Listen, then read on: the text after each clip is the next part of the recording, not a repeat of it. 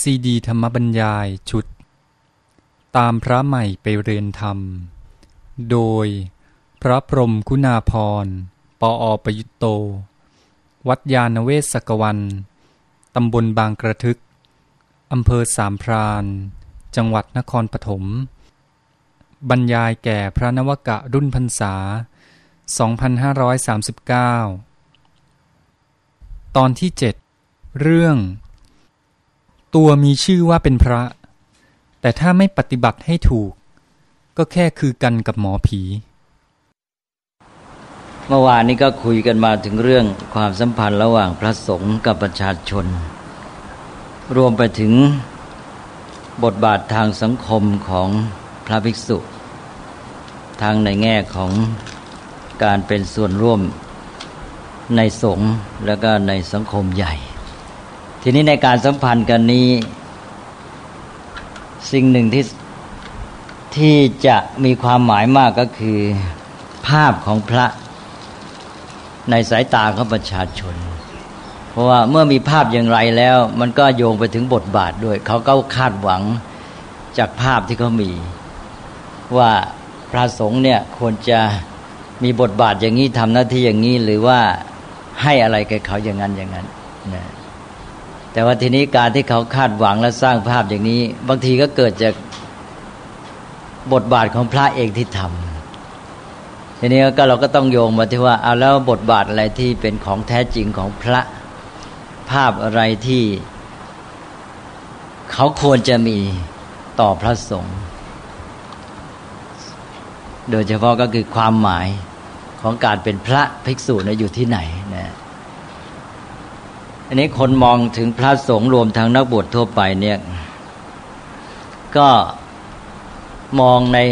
บทบาทหน้าที่แล้วก็เกิดภาพและความหมายหลายอย่าง ซึ่งเป็นเรื่องสืบเนื่องมาตั้งแต่สมัยโบราณ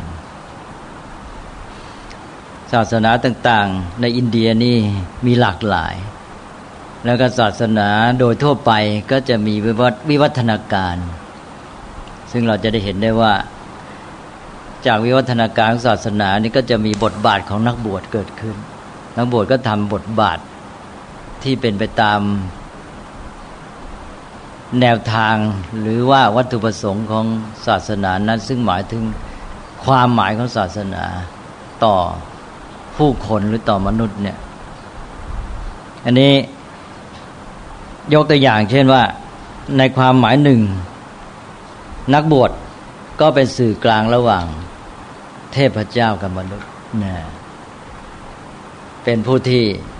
บอกความต้องการของเทพเจ้า หรือว่าอำนาจสิ่งศักดิ์สิทธิ์เล่นลับ ว่าทางพระผู้เป็นเจ้าเนี่ยต้องประสงค์อะไรนะแม้แต่ว่านักบวชอาจจะอ้างว่าเนี่ย พระผู้เป็นเจ้าท่านวางกฎเกณฑ์อย่างนี้นะ ท่านต้องพฤติปฏิบัติอย่างนี้ หรือว่า ท่านต้องทำอย่างนี้พระผู้เป็นเจ้าจึงจะโปรด ถ้าท่านไม่ทำอย่างนี้พระผู้เป็นเจ้าลงโทษนี่ก็จะเห็นได้มากว่าในศาสนาที่เป็นมาแต่โบราณนี้นักบวชจะมีบทบาทอย่างนี้ก็เลยเกิดความหมายว่านักบวชนั้นเป็นสื่อกลาง ระหว่างเทพเจ้าหรือสวรรค์กับโลกมนุษย์นะก็เลยเป็นตัวแทนพระเจ้า เป็นตัวแทนเทพเจ้าไปนะ อาทีนี้อีกความหมายหนึ่ง นักบวชอย่างฤาษีชีไพรเนี่ย เป็นผู้ที่ปลีกตัวออกจากสังคม สละละทิ้งหมดทุกอย่างนะไม่เอาอะไรแล้วทรัพย์สินเงินทองพระเบื่อวัตถุเบื่อสังคม ก็ไปอยู่กับเรื่องของการหาคุณค่าทางจิตใจนะเรื่องความสุข เรื่องของความสงบ ก็จะมีภาพของนักบวชเป็นพวกที่ปลีกตัวออกจากสังคมไม่ยุ่งเกี่ยวกับผู้คน แล้วก็อีกอันหนึ่งเอามากี้ข้ามไปก็คือในเมื่อเป็นสื่อกลาง ระหว่างเทพเจ้ากับประชาชนแล้ว นักบวชก็เลยเป็นผู้ที่สามารถสนองความต้องการของประชาชนในการที่ว่า จะทำให้เขาได้รับผลประโยชน์ที่ต้องการโดยการทำพิธีกรรม เพราะฉะนั้นก็เกิดความหมายของนักบวชอีกอย่างหนึ่งก็คือเป็นผู้ประกอบพิธีใช่ไหมประกอบพิธีนี่อะไรล่ะ มันก็มีตัวฐานที่ลึกลงไปก็คือว่ามีอำนาจเล่นลับเทพเจ้าที่จะอำนวยผลประโยชน์ให้แก่มนุษย์ โดยผ่านพิธีกรรม เช่นการบูชายัน พราหมณ์นักบวชก็เป็นผู้ทำพิธีบูชายันให้ใช่ไหม นั่นก็เลยเด่นในเรื่องความเป็นนักประกอบพิธี ก็จะเห็นได้มากเลยว่า นักบวชนี่มีความหมายเป็นผู้ประกอบพิธีกรรมเนี่ยอ้าวแล้วนอกจากนั้นก็พระนักบวชนี่ไปสัมพันธ์กับเรื่องของการที่ได้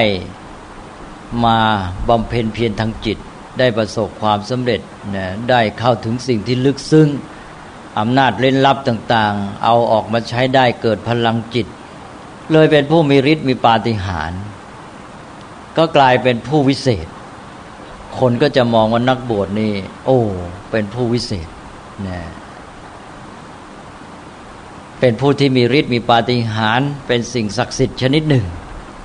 หรือไม่งั้นก็เป็นสื่อกับสิ่งศักดิ์สิทธิ์ ซึ่งถ้าเขาไปแล้วก็จะไปหวังผลประโยชน์ หวังลาบหวังความสำเร็จอะไรได้ ใช่ไหมนี่ก็เป็นความคาดหวังของคนอีกภาพเหล่านี้จะเห็นได้ว่ามีทั่วไป ในเวลามองนักบวชซึ่งเข้ามาในการมองพระในพระพุทธศาสนาด้วย เพราะว่าผู้คนเนี่ยมีความเข้าใจต่อศาสนาในความหมายต่าง ๆ แบบที่ว่ามาแล้ว แม้มานับถือพุทธศาสนา ความเข้าใจแบบนี้ก็ยังมีอยู่ ทีนี้เรามาดูว่าแล้วความหมายไหน ที่ถูกต้องตามหลักพุทธศาสนา พระพุทธเจ้าต้องการนะนี่ความหมายที่ว่ามานี่ก็ไม่ใช่ว่าจะผิดไปหมดนะก็มีประโยชน์อยู่ เพราะว่ามันก็เป็นเรื่องที่ นำให้คนเนี่ยหันมาสนใจอะไรอีกด้านหนึ่งนะที่ไม่ใช่ด้านความเป็นอยู่ ในชีวิตประจำวันที่วุ่นวายของเขานะอาจจะเป็นช่องทางหรือเป็นสื่อที่จะนำคนออกไป ไปหาสิ่งที่ประณีตลึกซึ้งยิ่งขึ้น แต่จุดเนี้ย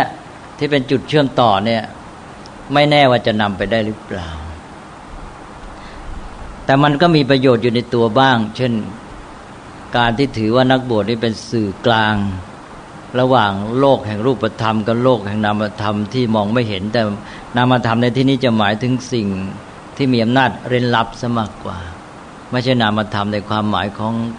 คุณธรรมความดีงาม อันนั้นจะเป็นตัวที่ว่าอ้างสิ่งศักดิ์สิทธิ์แล้วมาเรียกร้องเอา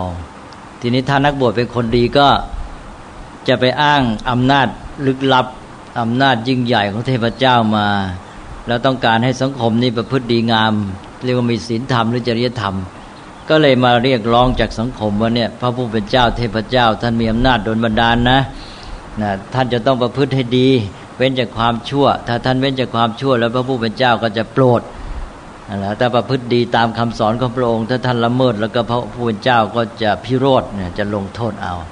ก็สามารถตั้งข้อกำหนดเรียกร้องทางศีลธรรมได้จากอำนาจเล่นลับนี้ ก็ศาสนาก็จะมาช่วยตรงนี้ที่ว่าเป็นสื่อดึงไปสู่สิ่งที่ดีงามยิ่งขึ้น แต่อย่างน้อยเมื่อคนมาหานักบวชด้วยการที่มีความเข้าใจถึงว่ามีอำนาจเล่นลับที่นักบวชนี่เป็นสื่อกลาง หรือแม้แต่ตัวนักบวชนี้มีอำนาจศักดิ์สิทธิ์เป็นผู้วิเศษเนี่ยนะมันได้อันหนึ่งก็คือเขามีทุกข์มีร้อน มีภัยอันตรายมีความหวาดกลัวนะมีความกลุ่มกังวลอะไรต่าง ๆ ก็มาแล้วก็ได้สิ่งที่ช่วยปลอบประโลมใช่ไหมใจก็สบายหายทุกข์หายร้อนหรือเบาบาง นอนไม่หลับก็กลับไปนอนหลับดีขึ้น ก็ได้สิ่งที่กล่อมใจไป ซึ่งกล่อมใจนี่ก็มีประโยชน์อยู่พอสมควร คนนอนไม่หลับ ก็ต้องอาศัยยาช่วยยานั้นก็มีประโยชน์ แต่ก็ในการที่เขาอาศัยสิ่งช่วยพวกสิ่งกล่อม หรือสิ่งปลอบประโลมใจนี้เขาอาจจะต้องจ่าย อย่างที่เรียกว่า บางทีไม่คุ้มใช่ไหมจ่ายบางทีมันหนักเกินไปนะแต่สิ่งที่เขาแลกเพื่อให้ได้มานี่คืออะไรนะอันนี้ถ้าหากว่าคนนอนไม่หลับมีทุกข์จิตใจวุ่นวาย แย่แน่ๆได้ยานอนหลับก็สบาย ก็มีกำลังขึ้นมาพร้อมจะเดินหน้า แต่ถ้าติดอยู่กับยากล่อมก็แย่ นี้ปัญหาว่าทำยังไงจะให้เขาได้ประโยชน์จากยากล่อมนี้ เพียงเป็นจุดช่วยให้ได้พักผ่อนมีกำลังสดชื่นแล้วเดินหน้าต่อไม่มาติด ไม่มาจมอยู่ จุดนี้ที่สำคัญ นี่เรื่องของศาสนาในประเภทที่ว่ามาแล้วที่ว่านักบวชเป็นสื่อกับสิ่งที่มีอำนาจเร้นลับ ที่จะช่วยเหลือเขาได้อะไรต่างๆทำให้เกิดความหวังปลอบประโลมใจเนี่ยอันนี้ถ้าหากว่ามาจ่ายเพื่ออันนี้นะเขาได้ไปอันหนึ่งจริงก็คือความสบายใจ แต่ว่าทำให้เขาเนี่ยมาจมอยู่ก็คือหวังพึ่งสิ่งเหล่านี้ ตัวเองก็ไม่พัฒนาละทีเนี้ยนะก็อยู่แค่นั้นละทีนี้ไม่ได้พัฒนาแล้วนะ อันนี้มันจะกลายเป็นการจ่าย หรือการแลกเปลี่ยนที่ว่าไม่คุ้มสูญเสียมากกว่าได้ ตกอยู่ในความประมาทตัวเองก็ไม่คิดทำอะไรไม่แก้ไข ไม่มาหาทางแก้ปัญหาไม่สู้ปัญหาก็อ่อนแอลงนะแล้วก็ตกอยู่ในความประมาทไม่พัฒนาตนอันนี้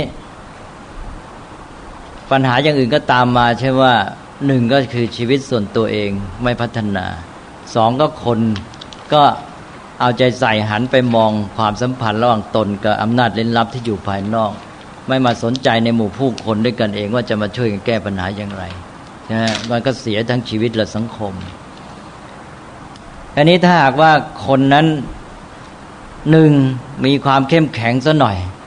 สู้ แล้วหาทางแก้ปัญหาอาจจะผ่านจุดนี้ไปได้แล้วเขาได้เรียนรู้เราจะพัฒนาตนไปได้ โดยไม่จำเป็นต้องมาพึ่งสิ่งกล่อม หรือถ้าเขาไม่แข็งแรงพอ แต่นักบทมีดี มีความปรารถนาดีและมีปัญญา คือเจตนาก็ดีต่อเขามีเมตตาแล้วก็มีปัญญารู้ รู้ความจริงรู้สิ่งที่เป็นคุณประโยชน์ยิ่งกว่านั้น ก็จะอาศัยการที่เขาเข้ามาหาเนี่ย แล้วก็เลยชักนำเขาสู่สิ่งที่สูงขึ้นไปในแง่นี้แล้วแม้แต่พระสงฆ์ในพุทธศาสนาก็อาจจะใช้เป็นเทคนิคในการที่ว่า เพราะคนเขายังอ่อนแอมาหวังพึ่ง เขาได้ความปลอบประโลมใจแล้ว แต่ว่าไม่ให้เขาจมอยู่แค่นั้น ก็แนะนำนำทางให้ปัญญาเป็นต้นนะให้เขาพัฒนาตัวเองต่อไปได้ ก็ยังเป็นบันไดที่ดีงาม นะแต่นี้ปัญหามันก็คืออยู่ที่ว่ามาทำให้จมอยู่ตรงนั้นนะคืออย่างที่ว่าเมื่อกี้ก็หวังพึ่ง แล้วก็เลยพอกล่อมใจได้สบายก็หยุด แล้วก็รอคอยผลนะตกอยู่ในความประมาทไม่พัฒนาตนไม่แก้ไขปรับปรุงเพราะนั้นการลงทุนนี้อาจจะไม่คุ้มนะ ถ้ามองในแง่สังคมแล้วก็ถือว่าเป็นการสูญเสียมากด้วยนะถ้ามนุษย์สังคมส่วนใหญ่มาหวังพึ่งอยู่กับสิ่งเหล่านี้ใช่ไหมได้ไม่คุ้มเสียว่างั้นเถอะนะได้แค่ปลอบประโลมใจสบายใจไปนะอยู่ด้วยความหวังมากขึ้น แต่ไอ้ความหวังนี้ก็มากล่อมตัวเองนะทำให้ไม่ได้พัฒนาตกอยู่ในความประมาทอย่างที่ว่านะเป็นความสูญเสียที่ยิ่งใหญ่มาก ถ้ามีความเข้มแข็งทนสู้ มันจะทุกตอนนี้หน่อย แต่ว่ามันผ่านไปได้แล้วมันได้เรียนรู้ เข้มแข็งขึ้นมา แล้วก็จะเดินหน้าไปได้ทีนี้ว่าพุทธศาสนาต้องการยังไง เราต้องการความหมายของพระสงฆ์บทบาทอะไรที่แท้จริง พระพุทธเจ้าทรงเห็นมาแล้ว บทบาทของนักบทเหล่านี้พราหมณ์นี่ชัดเจนเป็นผู้บูชายันใช่ไหม ก็ทำให้คนเหล่านี้มีความหวัง หวังพึ่งเทพเจ้า พระอินทร์พระพรหมพระประชาบดีพระอะไรนี่ท่านคงจะมาช่วยใช่ไหมก็หาเครื่องเส้นไปก็เป็นทางหาผลประโยชน์ของพราหมณ์ด้วย พราหมณ์ก็บอกสิทีนี้ เทพเจ้าองค์นี้นะเก่งในทางบรรดาลนี้นะองค์นี้เก่งทางลาบ องค์นี้เก่งทางยศตำแหน่ง องค์นี้เก่งทางคู่ครอง อะไรงี้นะ แล้วก็เทพเจ้าองค์นี้ชอบเครื่องเส้นอย่างนี้ องค์นี้ชอบเครื่องเส้นอย่างนี้นะอ้าวแล้วจะไปทำเองยังไง เราไม่รู้ใช่ไหม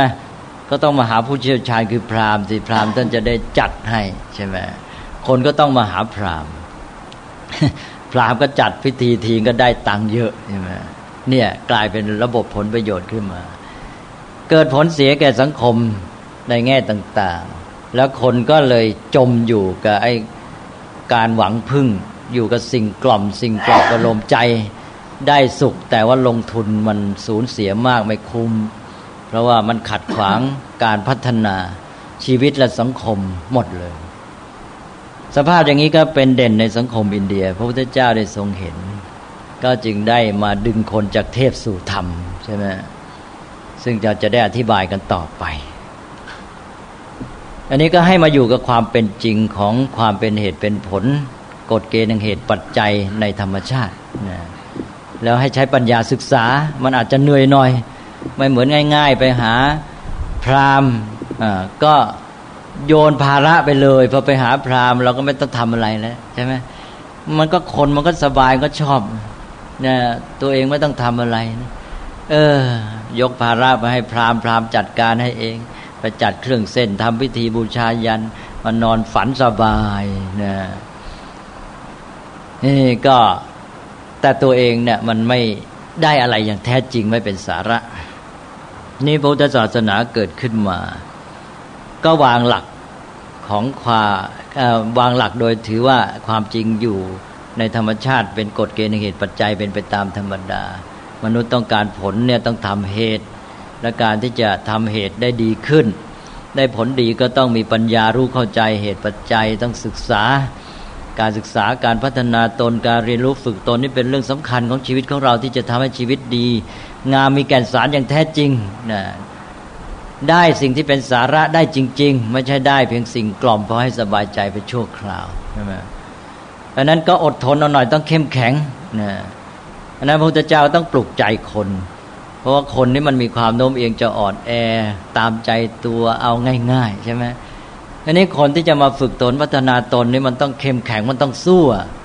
เพราะฉะนั้นมันยากหน่อยเนี่ยอย่างน้อยมันต้องเริ่มใช้ปัญญาต้องคิดพอเจอปัญหาแล้วจะคิดแก้ไขยังไงสืบสาวหาเหตุปัจจัย มันยากนะไม่เหมือนอย่างเจอปัญหาแล้วโยนปัญหาไปให้เทวดาแก้งี้มันสบายกว่า ใช่ไหมเออ แล้วพระพุทธเจ้าก็มาปลุกใจคนว่าท่านต้องมีความเข้มแข็งนะ มนุษย์นี่เป็นสัตว์ที่ฝึกได้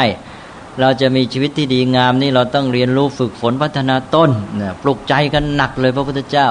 ต้องเอาพระองค์มาเป็นตัวอย่างว่าเราจะเป็นพุทธเจ้าได้ต้องบำเพ็ญบารมีต้องทำความดีอย่างนั้นทำคุณธรรมอย่างสูงสุดอย่างที่ไม่มีใครทำได้ โอ้โห ต้องเข้มแข็งกันจริง ๆ ต้องปลุกใจอย่างหนักเลยขนาดปลุกใจอย่างนี้ชาวพุทธยังถอยเลยเดี๋ยวเอาพระพุทธเจ้ามา ขอหวังลาบหวังผลไปขอหวยสิแล้วเนี่ยเนี่ยเป็นอย่างเงี้ยคนมันมีความโน้มเอียงที่จะอ่อนลงเรื่อยนะตามใจตัวเอง ชอบให้เขามาเอาอะไรกล่อมสบายถ้าเนี่ยลัทธิกล่อมก็อยู่ได้เลยทีนี้ว่าพระของเรานี่เกิดท่ามกลางสภาพอย่างนี้ก็เหมือนทวนกระแสแล้วนะพระพุทธเจ้าจะต้องสร้างภาพใหม่ ความหมายใหม่ให้กับพระสงฆ์วันนี้ความหมายบางอย่างก็เอาเข้ามาได้บ้างในบางแง่ นั้นเราจะเห็นว่าภาพพระสงฆ์เนี่ยมันก็มีความหมายบางอย่างของเดิมติดมา เช่นความเป็นผู้สละใช่ไหมสละวัตถุสลับทรัพย์สินสิ่งของสละเย่าเรือน อันนี้ก็มีความหมายอย่างนี้ดูเลยพยายามเป็นผู้ไม่พุยึดติดถือมั่นในสิ่งทั้งหลาย แต่ว่าไม่ได้ไปยิงถึงความหมายเดิมของเขาที่ว่าตัดขาดจากสังคมปลีกตัวไม่เอาเรื่องเอาราวกับใครนี่พระพุทธศาสนาไม่เอา อย่างที่อธิบายไปแล้วในครั้งก่อนนะอันนี้อะไรละภาพที่ต้องการพระพุทธเจ้าตรัสไว้หลายแห่ง อย่างในหลักที่เราเรียกว่าโอวาทปาติโมกก็ชัดนะโอวาทปาติโมกก็ที่ถือว่าเป็นหัวใจพุทธศาสนา ที่แสดงในวันมาคบูชา ก็จะมีลักษณะของบรรพชิตหรือสมณะด้วย ที่บอกว่านิขันตีปรมังตะโปตีติขานิพานังปรมังวัฏันติพุทธาเนี่ย ประกาศหลักการพุทธศาสนาเสร็จก็บอกนาหิปัพชิโตปรูปคาตี ผู้ที่ทำร้ายคนอื่นไม่เชื่อบรรพชิต สมโนโหติปรังวิเหทยันโตผู้เบียดเบียนคนอื่นไม่เป็นสมณะนี่ใช่ไหมนี่ลักษณะของบรรพชิต ความหมายของการเป็นบรรพชิตและเป็นสมณะ สมณะก็เป็นผู้สงบ ไม่เบียดเบียนไม่ทำร้ายใคร ภาพพระอย่างหนึ่งที่ได้คือสัญลักษณ์ของความปลอดภัยนะหรือสัญลักษณ์ของความไม่มีภัย เห็นพระที่ไหนปลอดภัยที่นั่น อันนี้เป็นภาพที่มีมาในสังคมไทยสร้างได้สำเร็จพอสมควร ถ้าเห็นพระที่ไหนแล้วสบายใจเลยความไม่มีภัยนี่มันเกิดความรู้สึกมั่นคงใช่ไหมไออย่างของฝรั่งนี่เขาชอบนัก security นี่ นะคือถือเป็นศัพท์สำคัญเลยนะ ถ้าเห็นพระแล้วรู้สึกเลยมีความเกษมศัพท์ว่า security นี่ที่จริงต้องแปลว่าเกษมเราแปลกันว่าความมั่นคง ความจริงไม่ได้สับไม่ได้ความหมายที่แท้ของฝรั่ง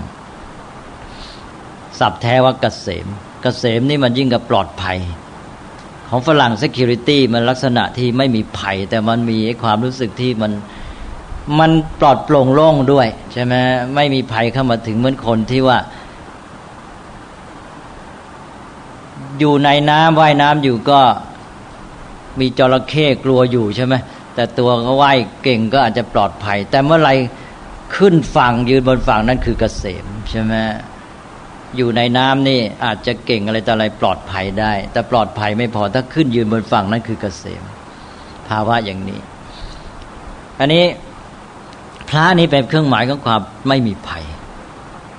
เป็นผู้ไม่เบียดเบียนไม่ทำร้ายใคร เพราะฉะนั้นเห็นพระที่ไหนแล้วสบายใจ นี่เป็นฐานอย่างหนึ่งที่สำคัญ เป็นการสร้างสภาพจิตที่ดี แล้วเป็นความหมายต่อสังคมไปด้วย เพื่อเป็นการนำทางสังคมไปสู่สังคมที่ไม่มีการเบียดเบียนไม่มีเวรภัยนะเพราะนั้นพระเป็นผู้นำเห็นพระแล้วมีความรู้สึกปลอดภัยในสังคมไทยจะมีความรู้สึกอย่างนั้น นั้นประชาชนชาวบ้านเดินทางไปไหนเห็นพระก็รู้สึกเป็นสิริมงคล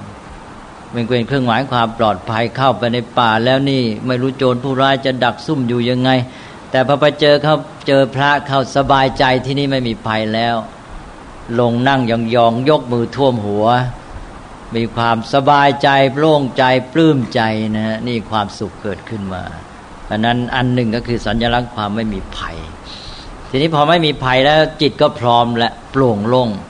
อันนี้ก็ที่พูดไปแล้วก็การสร้างประสาทะเห็นพระแล้วชื่นใจใช่ไหม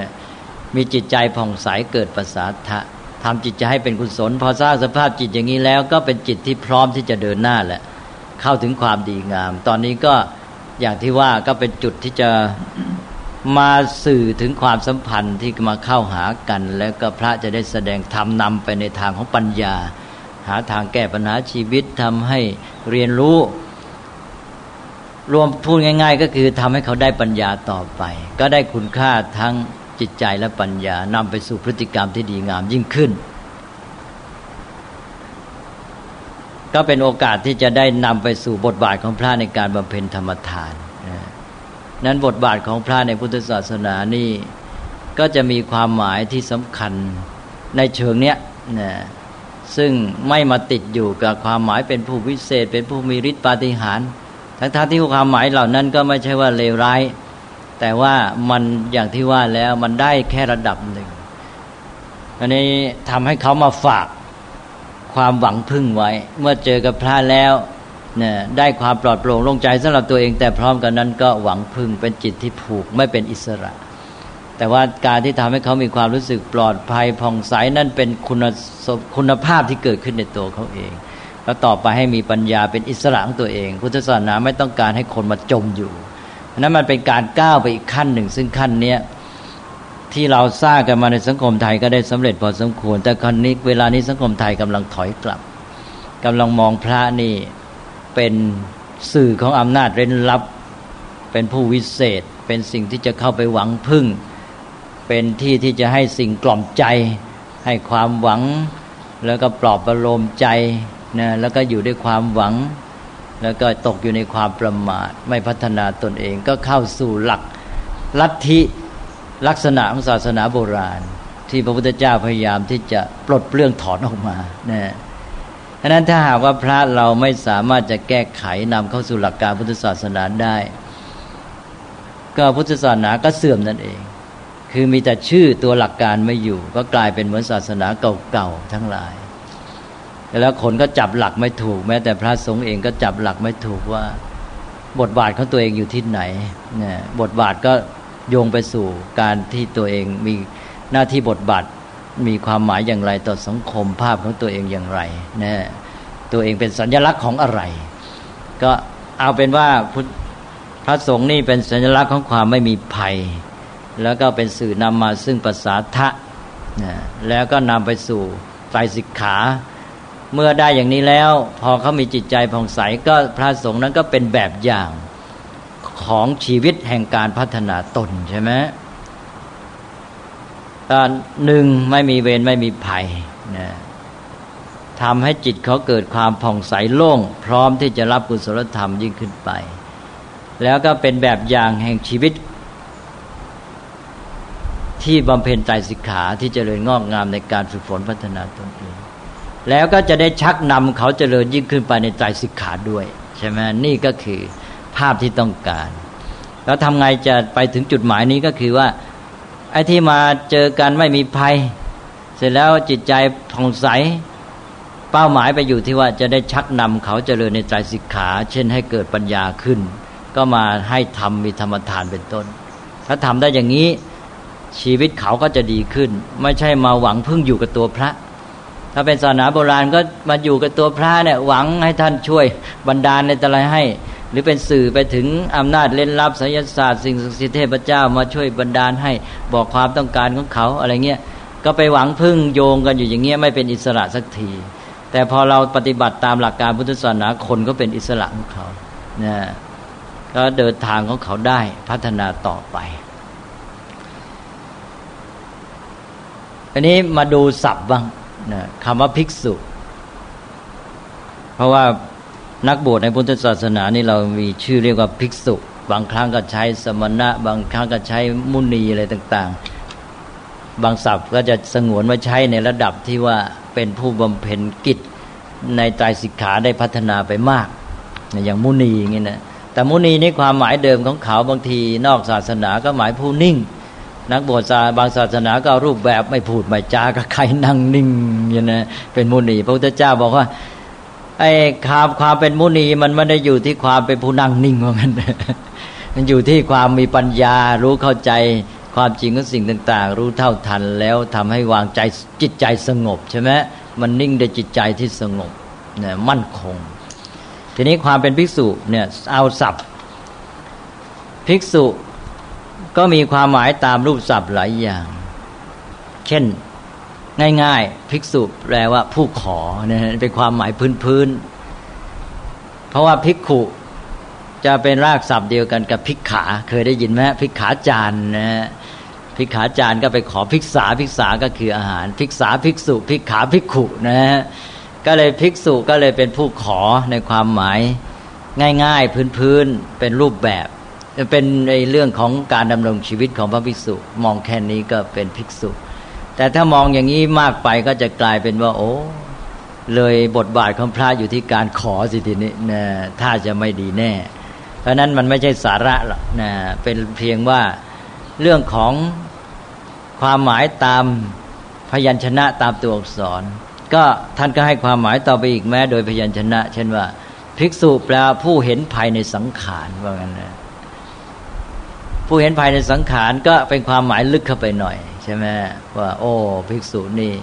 เห็นภายในสังขารแล้วพยายามที่จะบำเพ็ญประพฤติปฏิบัติเพื่อจะให้พ้นไปจากสังขารไปสู่วิสังขารนะ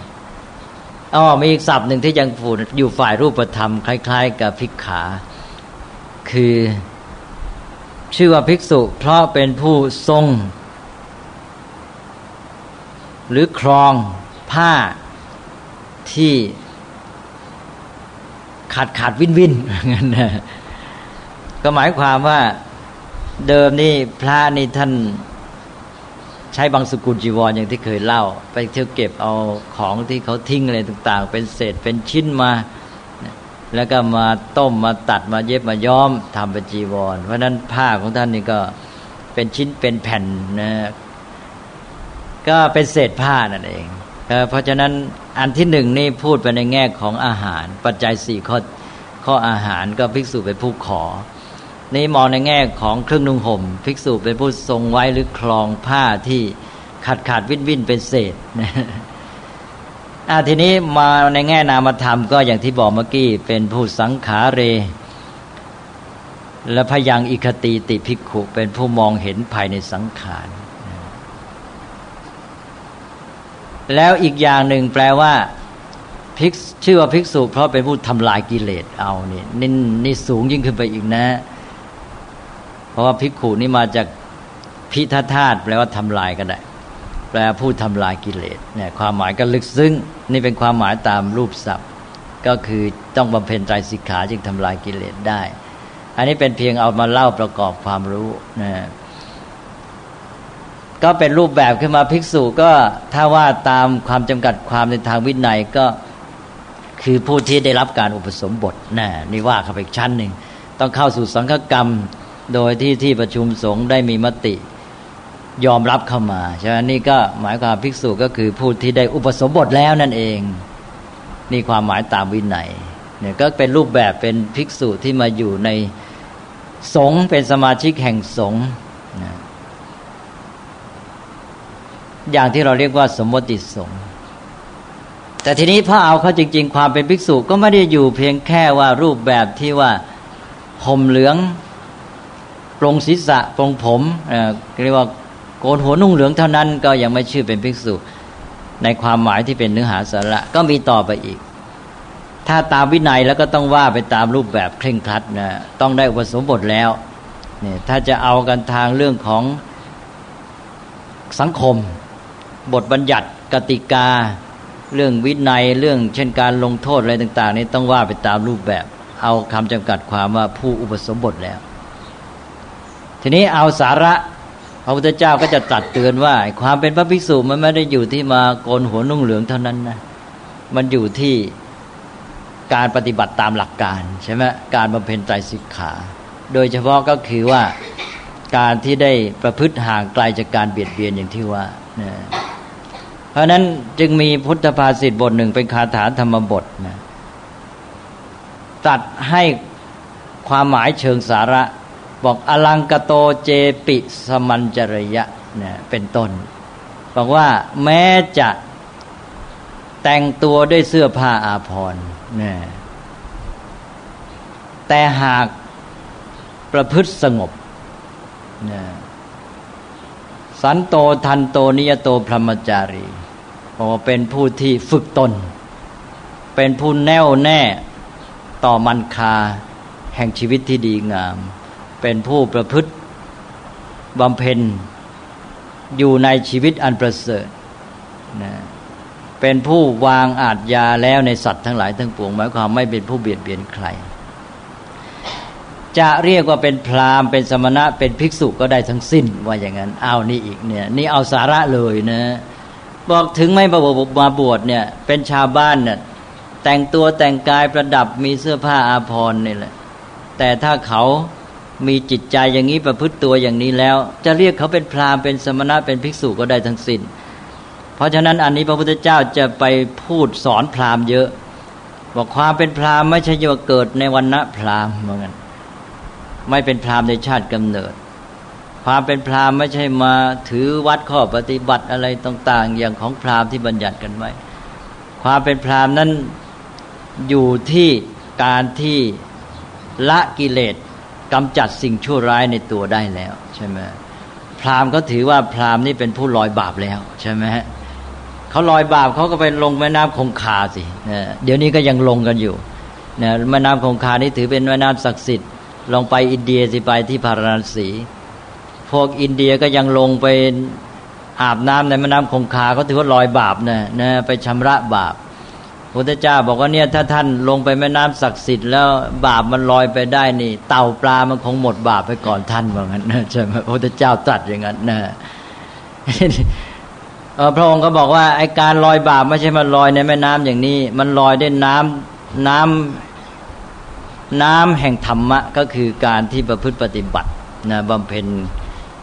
ขัดเกลากิเลสของตัวเองนะก็พระพุทธเจ้าก็ให้ความหมายของการลอยบาปสมัย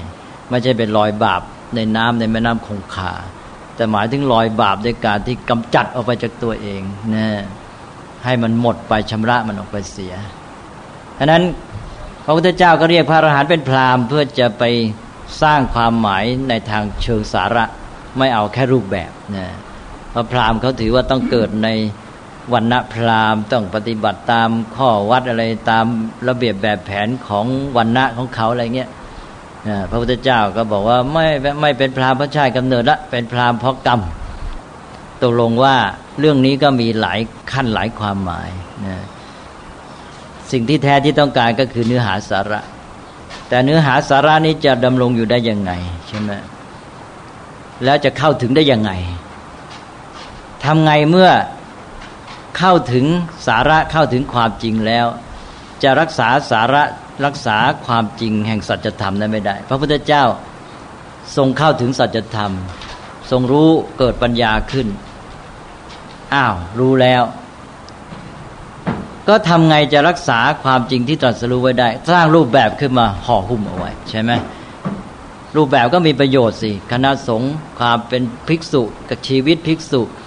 ก็จะได้ห่อหุ้มรักษาสาระที่พระองค์เข้าถึงอันนี้ไว้ฉะนั้นสองนอกจากว่ารักษาไว้ได้ทำไงจะสื่อให้ความจริงสาระที่เกิดขึ้นแล้วเนี่ยเป็นประโยชน์กับคนกว้างขวางออกไป ก็ต้องอาศัยรูปแบบอีกเพราะนั้นการมีสังฆะมีพระภิกษุขึ้นมามีชีวิตนักบวชก็เพื่อจะได้มาสื่ออันนี้ออกไป ไม่ใช่ว่าเอาแต่สาระอย่างเดียวอีก บางคนก็บอกจะเอาแต่สาระอีก ก็ไม่ถูกพระพุทธศาสนา ถือว่าสำคัญทั้งคู่นะสาระจะอยู่ได้ดำรงอยู่รักษาไว้ได้ และจะได้รับการสื่อออกไปเป็นประโยชน์กับผู้คนมาก ก็โดยอาศัยรูปแบบ เพราะนั้นก็เลยต้องมีรูปแบบไว้ช่วย แต่รูปแบบที่ไม่มีสาระก็เป็นโมฆะไรประโยชน์ว่างเปล่านะเพราะนั้นก็ต้องอาศัยซึ่งกันและกัน แต่สิ่งที่ต้องการแท้จริงคือสาระ เพราะฉะนั้นพระพุทธเจ้าจึงตรัสเน้นเอื้อต่อกัน แต่ สิ่งที่เป็นเป้าหมาย สิ่งที่ต้องการแท้จริงคือสาระ ส่วนรูปแบบนี้ก็มาช่วยเพื่อจะรักษาสาระนั้นให้คงอยู่ได้ยั่งยืน พร้อมทั้งสื่อออกไปให้เป็นประโยชน์กับคนจำนวนมากอย่างได้ผลอันนั้นก็พระภิกษุนี่ก็ทำหน้าที่ว่าตัวเองจะต้องพยายามเข้าถึงสาระ พร้อมกันนั้นก็เป็นรูปแบบที่ดีที่ได้ผลด้วย จะได้สามารถรักษาสาระพร้อมทั้งสื่อสาระให้เกิดประโยชน์แก่หมู่มนุษย์จำนวนมากนะ อันนี้มันก็เลยเข้าหลักใหญ่เรื่องสาระก็เป็นเรื่องธรรมะ รูปแบบก็เป็นเรื่องวินัย ซึ่งเป็นหลักการใหญ่พุทธศาสนาทั้งสองอย่าง ขาดไปได้ในกันทั้งคู่ถ้าเมื่อไรหมด อย่างใดอย่างหนึ่งก็ถือว่าหมดพุทธศาสนา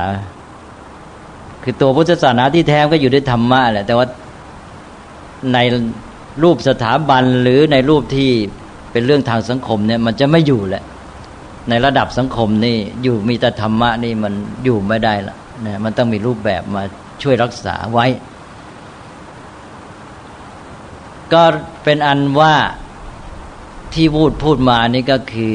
ความหมายของพระภิกษุเนี่ยหรือความเป็นพระสงฆ์หรือนักบวชในพุทธศาสนานะซึ่งไปสัมพันธ์กับวิวัฒนาการของศาสนา อย่างที่กล่าวมา ก็เป็นการที่พระพุทธเจ้า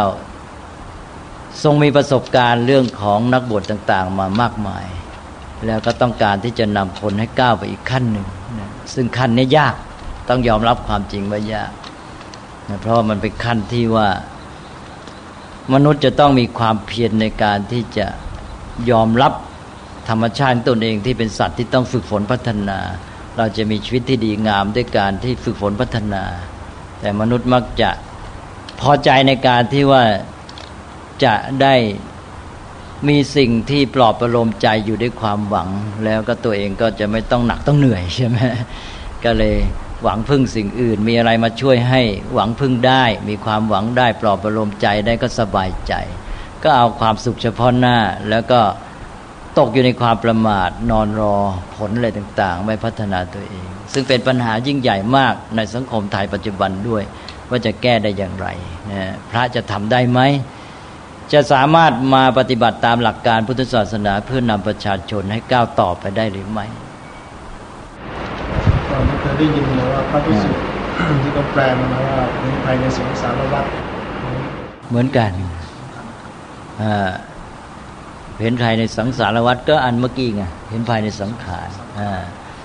อันนี้ในเห็นภายในสังขารนี่ตรงกว่าด้วยคือฉันใช้คำว่าสังขาเรพยังอิคติติภิกขุนะ คือความหมายมีหลายอย่าง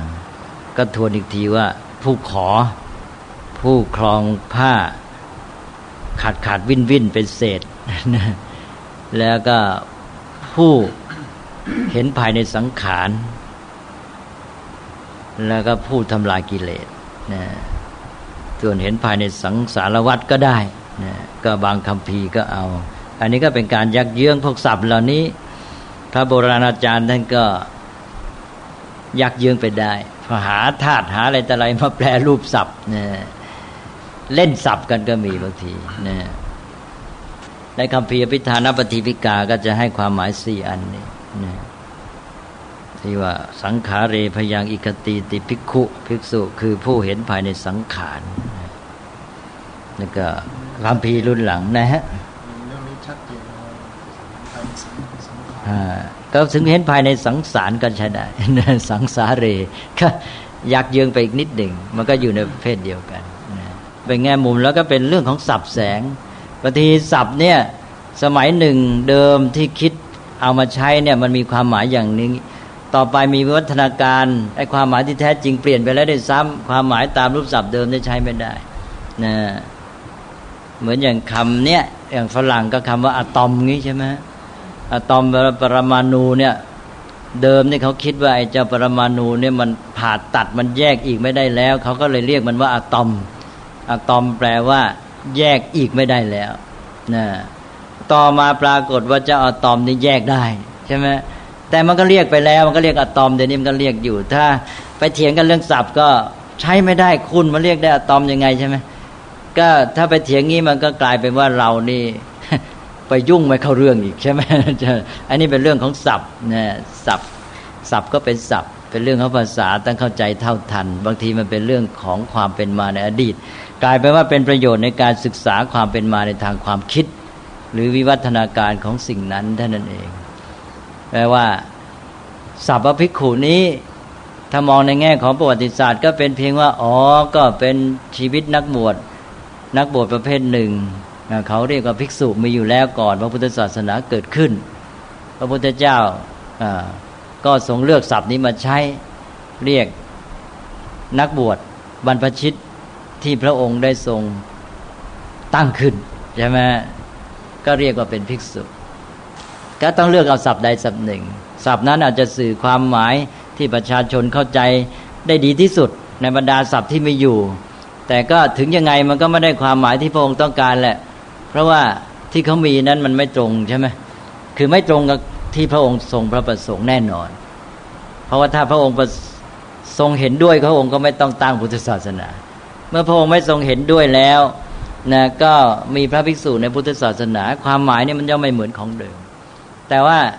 เพื่อสื่อกับประชาชนก็ต้องอาศัยถ้อยคำภาษา ก็ต้องไปเลือกเอาคำที่สื่อดีที่สุด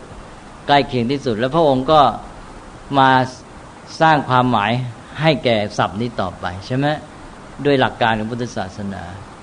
อันนี้เรื่องศัพท์ก็อย่าไปติดไปยึดอะไรนะไหนเลยมั้ต้องวิเคราะห์ด้วยศัพท์มาใช้วิเคราะห์อ๋ออันนี้เป็นความรู้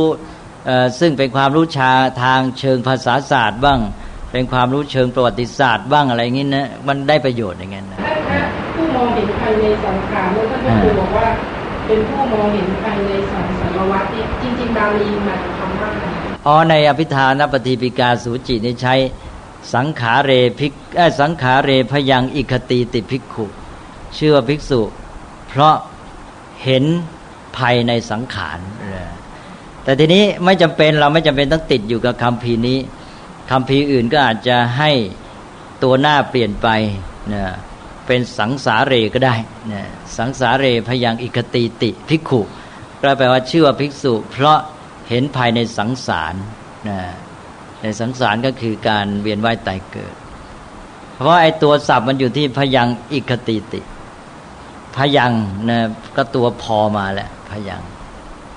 อิคติติอิขะมาแล้วเป็นพิกขะแล้วใช่ไหมแล้วก็เติมเขาเรียกว่าปัจจัยเข้าไปเป็นพิกขุนะ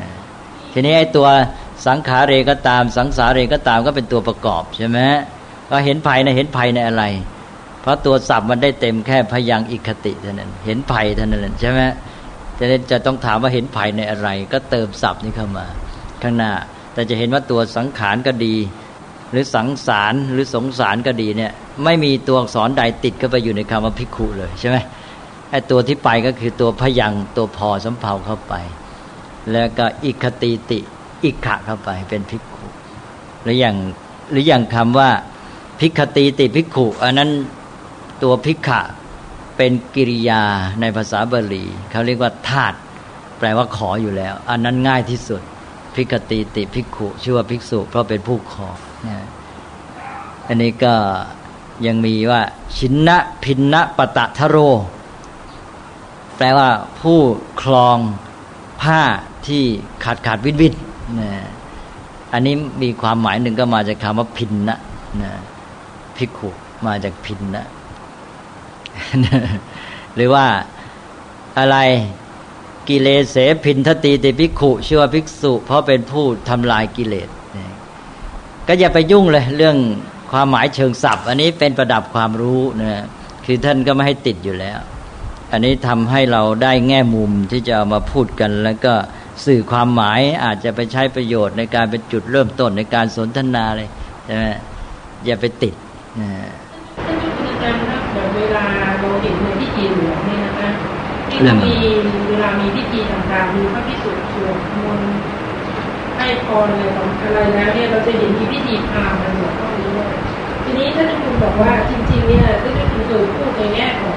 พิธีการต่างๆเหล่านี้เนี่ยนะคะที่เรา มีประวัติความเป็นมาอย่างไรแล้วก็พูดกันในแง่ของประโยชน์คือทำให้เกิดการประสานกลมกลืนระหว่างความเชื่อและลัทธิต่างๆ แต่ว่าจริงๆแล้วพอมาวิเคราะห์ดูอีกทีหนึ่งการที่เราประสานโดยที่ไม่มีสารคนเริ่มถอยห่างจากสาระเนี่ยมันได้ผลไม่เกินไม่ได้ไม่คุ้มไม่คุ้มเราเห็นอย่างเราเห็นทีวีเรามีพิธีพามเราก็เลยมีความรู้สึกว่า มันทำให้ศักดิ์สิทธิ์ขึ้นขลังขึ้นอะไรเราก็ไปติดอ่าก็ก็พรามก็เป็นสื่อการอำนาจเร้นลับในเทพเจ้าหรืออะไรไสยศาสตร์อะไรพวกนั้นไงทีนี้คำถามของหนูต่อไปก็คือว่าอันนี้เป็นข้อที่เราเห็นผลแล้วทำไมเราไม่ตัดพิธีพรามก่อนไม่ก็นี่เป็นเรื่องของราชสำนัก คือเดิมราชสำนักนี่ สายพราหมณ์มีอิทธิพลมากศาสนาพราหมณ์มีอิทธิพลในสังคมไทยอยู่ก่อนพุทธศาสนาด้วยแต่แต่วัฒนธรรมถ้าเกิดมันเห็นอย่างนี้เนี่ยมันไม่พัฒนาคือตัดทิ้งบ้างเนี่ย เมื่อสาระมันหายไปแล้วเนี่ยคนอาจจะไปจับสาระผิดเลยก่อนก็นั่นก็เป็นเรื่องที่ทาง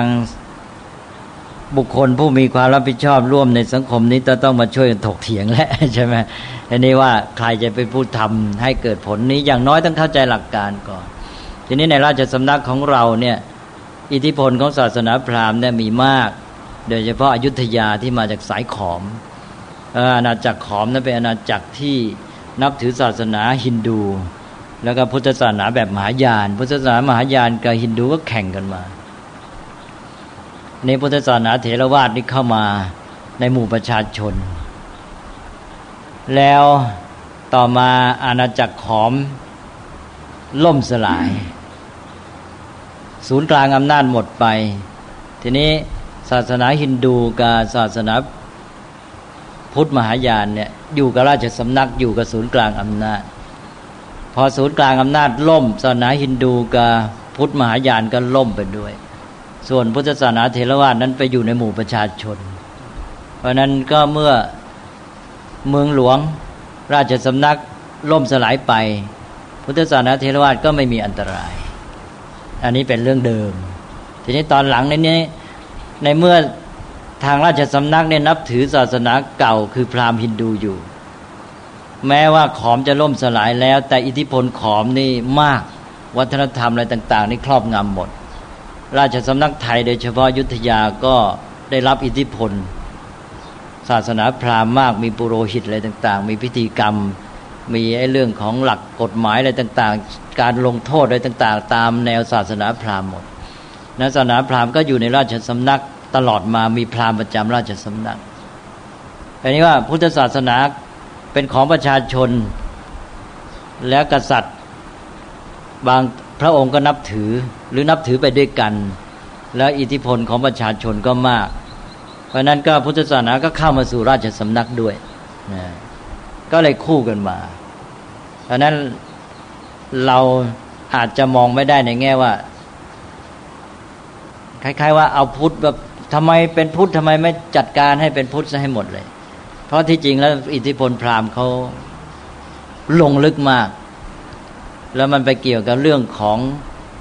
ด้านพระราชอำนาจเรื่องอะไรต่าง ๆ ด้วยเพราะศาสนาพราหมณ์นี่เขาเอากันหนักๆเรื่องการลงโทษอะไรต่าง ๆ นี่พุทธศาสนานี่ไม่มีบทลงโทษแบบนั้น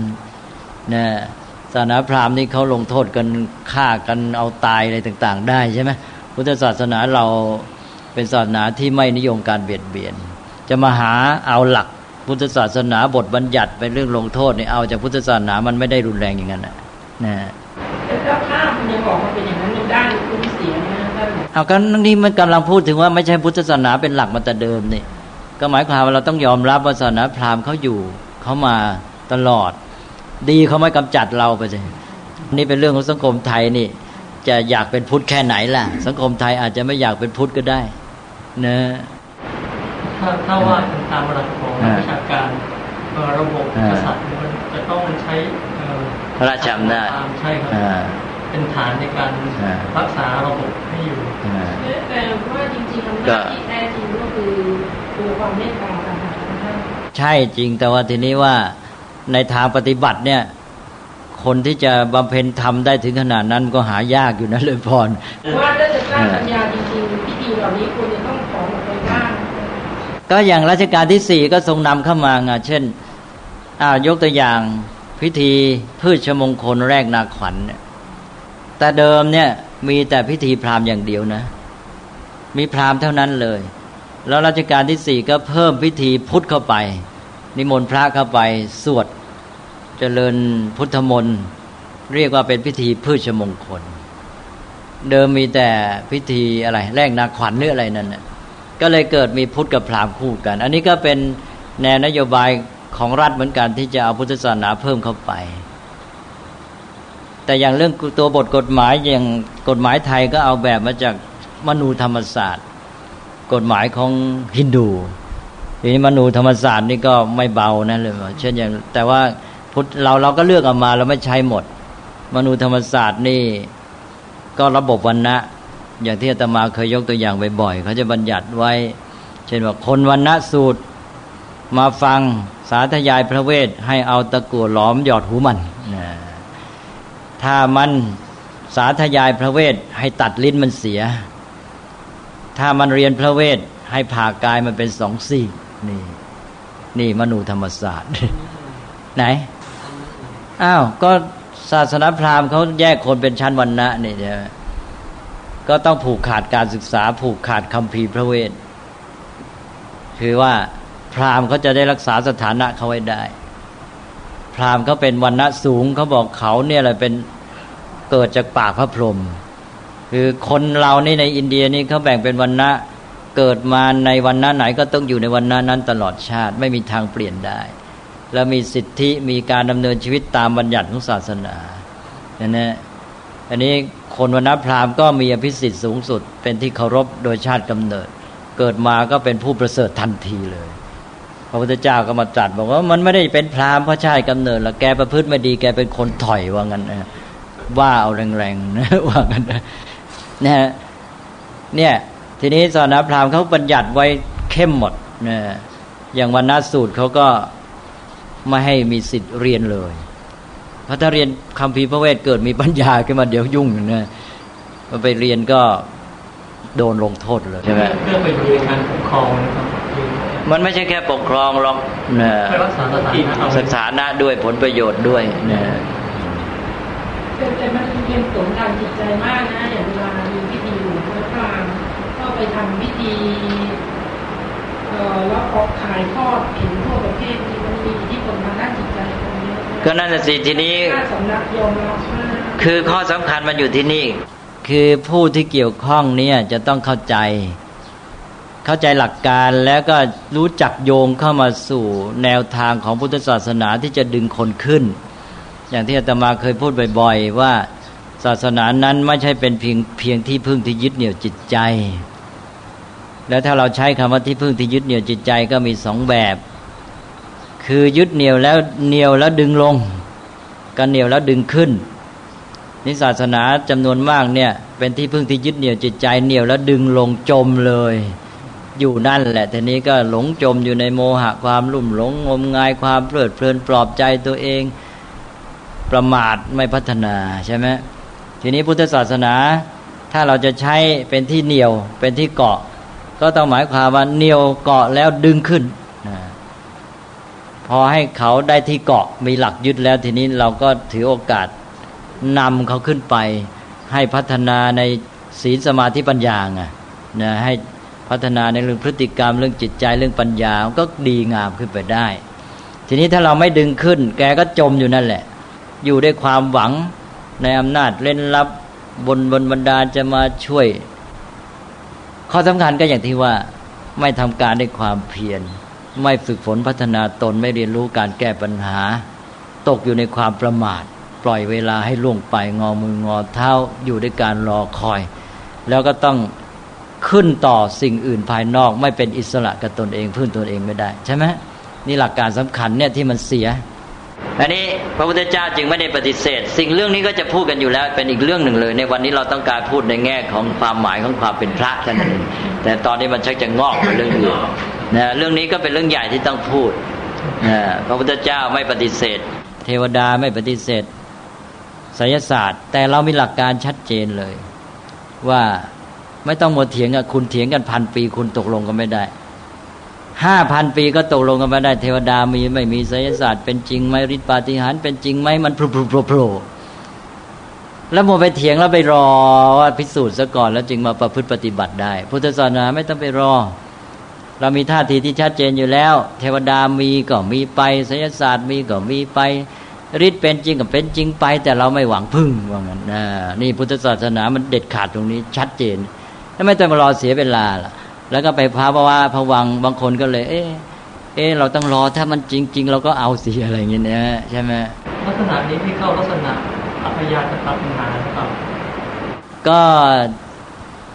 อัพยากตปัญหาจะเป็นปัญหาที่ลึกลงไปถึงสิ่งที่มีหรือไม่มีที่เกี่ยวกับเรื่องของ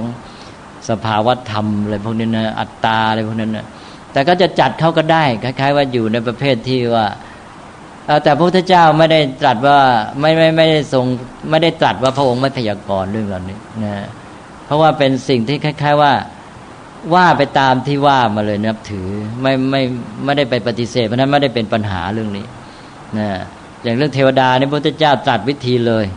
ให้อยู่ด้วยกันในเมตตาแผ่เมตตาเทวดาทำบุญอุทิศให้เทวดาด้วยนะจะเจริญพุทธมนต์สาธยายพระธรรมเชิญเทวดามาฟังด้วย เทวดาจะได้เอาไปใช้ประโยชน์ ไปพัฒนาตนเองใช่ไหมแต่เรามีท่าทีที่ชัดเจนที่สุดก็คือว่าไม่เป็นมัวหวังพึ่งรอคอยอำนาจโดนบันดาลจากเทพเจ้า ใช่ไหมอันนี้เป็นตัวที่เด็ดขาด มีไม่มีเราไม่ต้องรอแล้วนะไอ้จุดเนี้ยที่ทำไงจะให้ชาวพุทธได้นะในมีไม่มีก็ไม่เอาเลยพอมีไม่มีก็ไม่หวังพึ่งว่างั้นนะ ทางพุทธศาสนาก็เป็นอย่างนั้น คือพี่แต่ต้องชี้ให้เขาเห็นโทษว่าเพราะอะไรจึงไม่ให้ไปโมหวังพึ่งใช่ไหมเพราะหวังพึ่งแล้วมันได้ไม่คุ้มเสีย คุณได้เราไม่ปฏิเสธ ได้ความปลอบประโลมใจ สบายใจมันได้ยากล่อม สบายไปชั่วคราวไปนอนฝันหวาน แต่ว่าคุณจะสูญเสียลงทุนไม่คุ้มอะไรที่จะสูญเสียนะ คุณจะตกอยู่ในความประมาท คุณจะไม่ได้แก้ปัญหาไม่ได้พัฒนาตัวเองนะทั้งชีวิตส่วนตนทั้งสังคมนี้ผลเสีย มีไปด้วยกันหมด มันไม่คุ้มมันเป็นการลงทุนที่มากเกินไปนะคุณอาจจะสูญเสียชีวิตของคุณทั้งชีวิตเลยและโดยที่เหมือนกับยกชีวิตของเราไปให้กับสิ่งเหล่านี้ ใช่ไหมแล้วก็คือการทำลายคุณค่าที่ชีวิตจะพึงได้ทั้งหมด ก็ต้องพูดให้เขาเข้าใจได้ปัญญาตอนนี้กระแสโฆษณาที่ทันสมัยที่สุดคือไม่เชื่อแต่อย่าลบหลู่อ่าก็เลยพูดเมื่อกี้บอกว่าเราไม่ได้ลบหลู่แต่เราจะลบล้างแต่ว่าอันนี้มันแรงไปก็ไม่ได้พูดอย่างนี้แหละคือว่าพูดเล่นพูดเป็นสำนวน ลบล้างก็คือลบล้างความเชื่อที่ผิดอ่าอ่าลบล้างความเชื่อที่ผิดพลาดอ่าต้องการให้เขาเรียนรู้เราอาจจะพูดให้เบาลงว่า ไม่ลบหลู่แต่ต้องการให้คุณเรียนรู้นะแล้วก็เพื่อจะช่วยกันแก้ปัญหาสังคม คือเราไม่ได้เป็นโมถกเถียงมีไม่มีเพื่อจะเอาชนะอะไรกันเนี่ย เราต้องการสร้างสรรค์ชีวิตที่ดีงามสังคมที่ดีงาม เพราะเราเห็นอยู่ว่าสิ่งเหล่านี้มีอันตรายมาก ถ้ามัวมาหมกมุ่นกันอยู่ หลงจมอยู่ แต่ว่าปัญหามันอยู่ที่นี่ด้วยว่า โดยมาก จะไม่ค่อยชัดกันในเรื่องเหตุผลว่า แล้วทำไมพระพุทธเจ้าจึงไม่ให้มาหวังพึ่งสิ่งเหล่านี้ใช่ไหมไอ้ตรงเนี้ยจุดที่ที่ไม่ชัดเนี่ย มันทำให้คนไปอยู่แค่ทางเลือกสองแพร่ง ระหว่างจะเอาหรือไม่เอาใช่ไหมมันไม่เห็นตัวเหตุผล แล้วไปเถียงกันอยู่แค่มีไม่มีจริงไม่จริง อันนี้ก็เลยเสียเวลามาก